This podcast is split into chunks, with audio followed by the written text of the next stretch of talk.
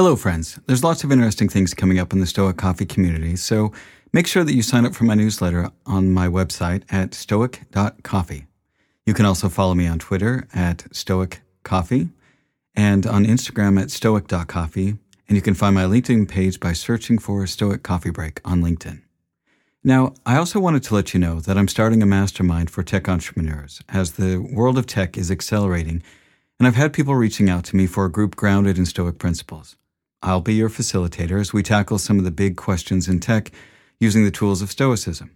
I have a few spots left for senior tech entrepreneurs and decision makers to join me for a one hour bi weekly session.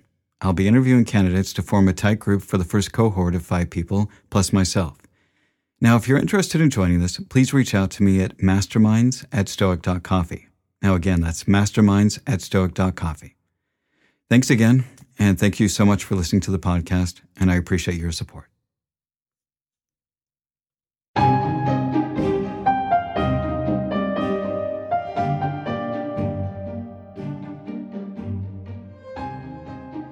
Hello, friends. My name is Erick Cloward, and welcome to the Stoic Coffee Break.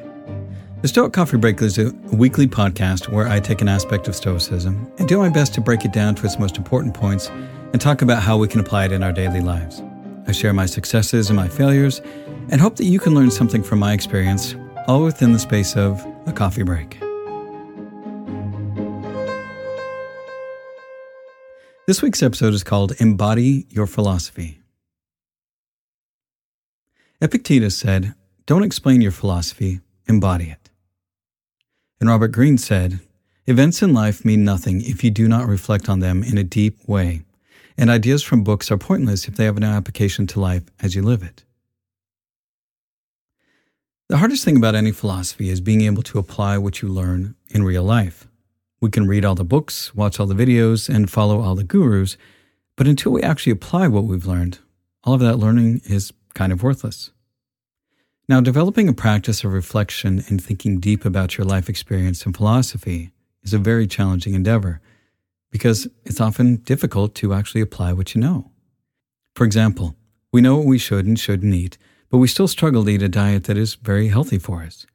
We know that we should work out and keep ourselves in shape, but sometimes getting out of bed for that early morning run is, is not all that easy because you want that extra bit of sleep.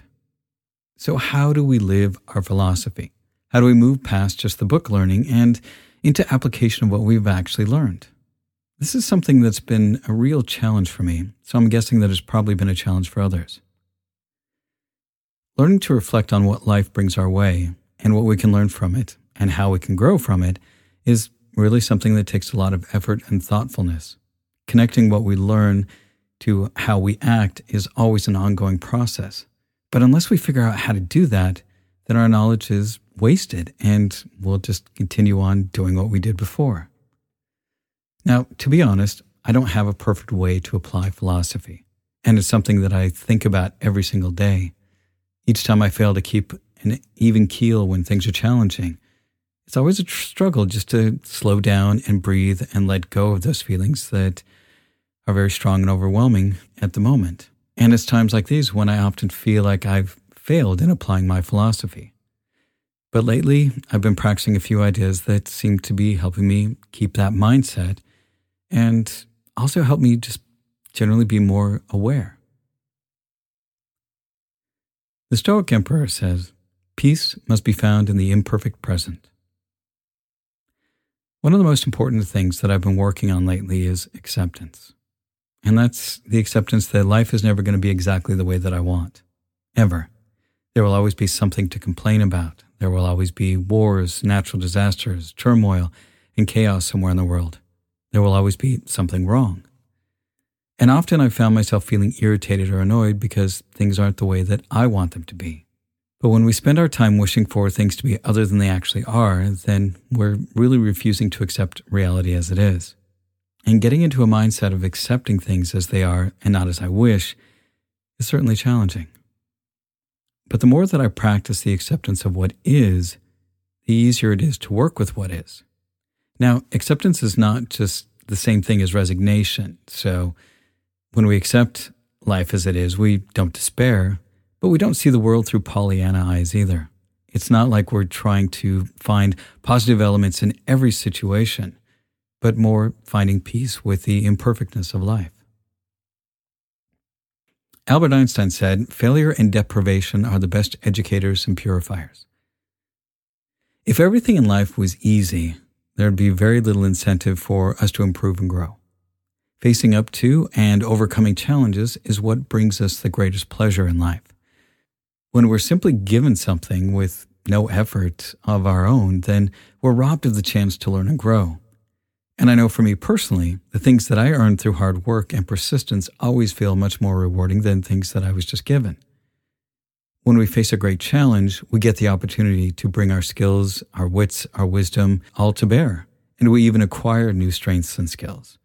If we're never tested, never challenged, then we just stagnate or even atrophy. And muscles and skills that go unused are pretty much worthless unless we actually use and develop them. But learning to view challenges as the key to growth is really hard.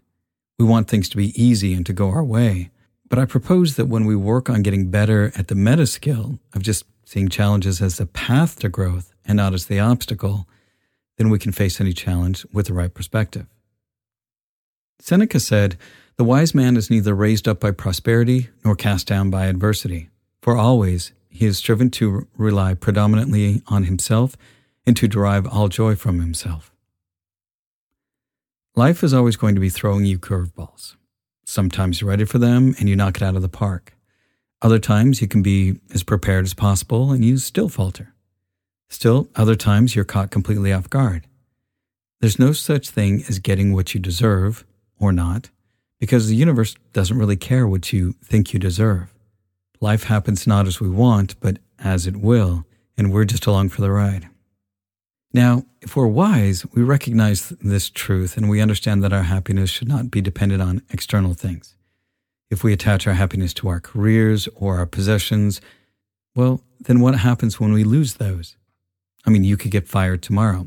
Your house could burn down. If your self worth, your pride are wrapped up in those things, then you are handing over control of your happiness to things outside of yourself. And when we recognize that we have control of our happiness by appreciating the good and the bad, then we can recognize just that this is how life just is, and we're better able to take what happens in stride. To be calm is the highest achievement of the self. Zen proverb. The more that we learn about the brain, we learn that we are constantly bombarded by stimulus and that everything that enters our conscious awareness impacts us, no matter how small it is and add in the noise of the modern world. And finding some peace of mind is becoming more and more of a challenge. Being calm is not just a matter of will, it's a matter of practice. And the more that we practice, the stronger our ability to call upon our ability to be calm. And so, why is the skill of developing calmness so important? Well, if we're being constantly buffeted about by every stimulus, sensation, or emotion, then we're never really in control of ourselves. We're also easily manipulated by those who can arouse our anger or our fear. Now, calmness for me does not necessarily mean quiet. You can practice being mindful and practicing calmness in the middle of chaos, which is one of the most important places to be calm. Equanimity that the Stoics often talk about is that internal calmness, and it's not about what's happening outside of ourselves. We need to find that calmness in the midst of the storm and the quest for equanimity is always an ongoing practice and is probably one of the most important skills that we can develop. So, how do we actually practice this? I think the best way to live your philosophy is to cultivate a mindset of calmness. It's taking time each morning to set the mood for the day. Things like meditation, journal writing, or exercise, those are all things that can help us get into that mindset that helps us find that equanimity. And Equanimity is all about balance, and that balance helps us in our daily lives. And when we practice meditation in the morning, it makes it just a little bit easier to be mindful throughout the day. And that mindfulness can be that little bit of awareness that we need that buys us those moments between stimulus and response that allows us to choose for ourselves and to make wise choices rather than just reacting. Developing a useful mindset of equanimity is not something that just happens. It's something that you have to cultivate and work on each and every day. It's something that takes effort and constant reminders. You may remember to be mindful and aware of your thinking and what's going on around you, only to forget just a few minutes later and have to bring your focus back to being mindful again. But each and every time you fail and remember and bring your focus back to being mindful, then you've strengthened that mental muscle just a little bit more. And it's the thought that counts. And that's the end of this week's Stoic Coffee Break. Remember, be good to yourself, be good to others, and thanks for listening.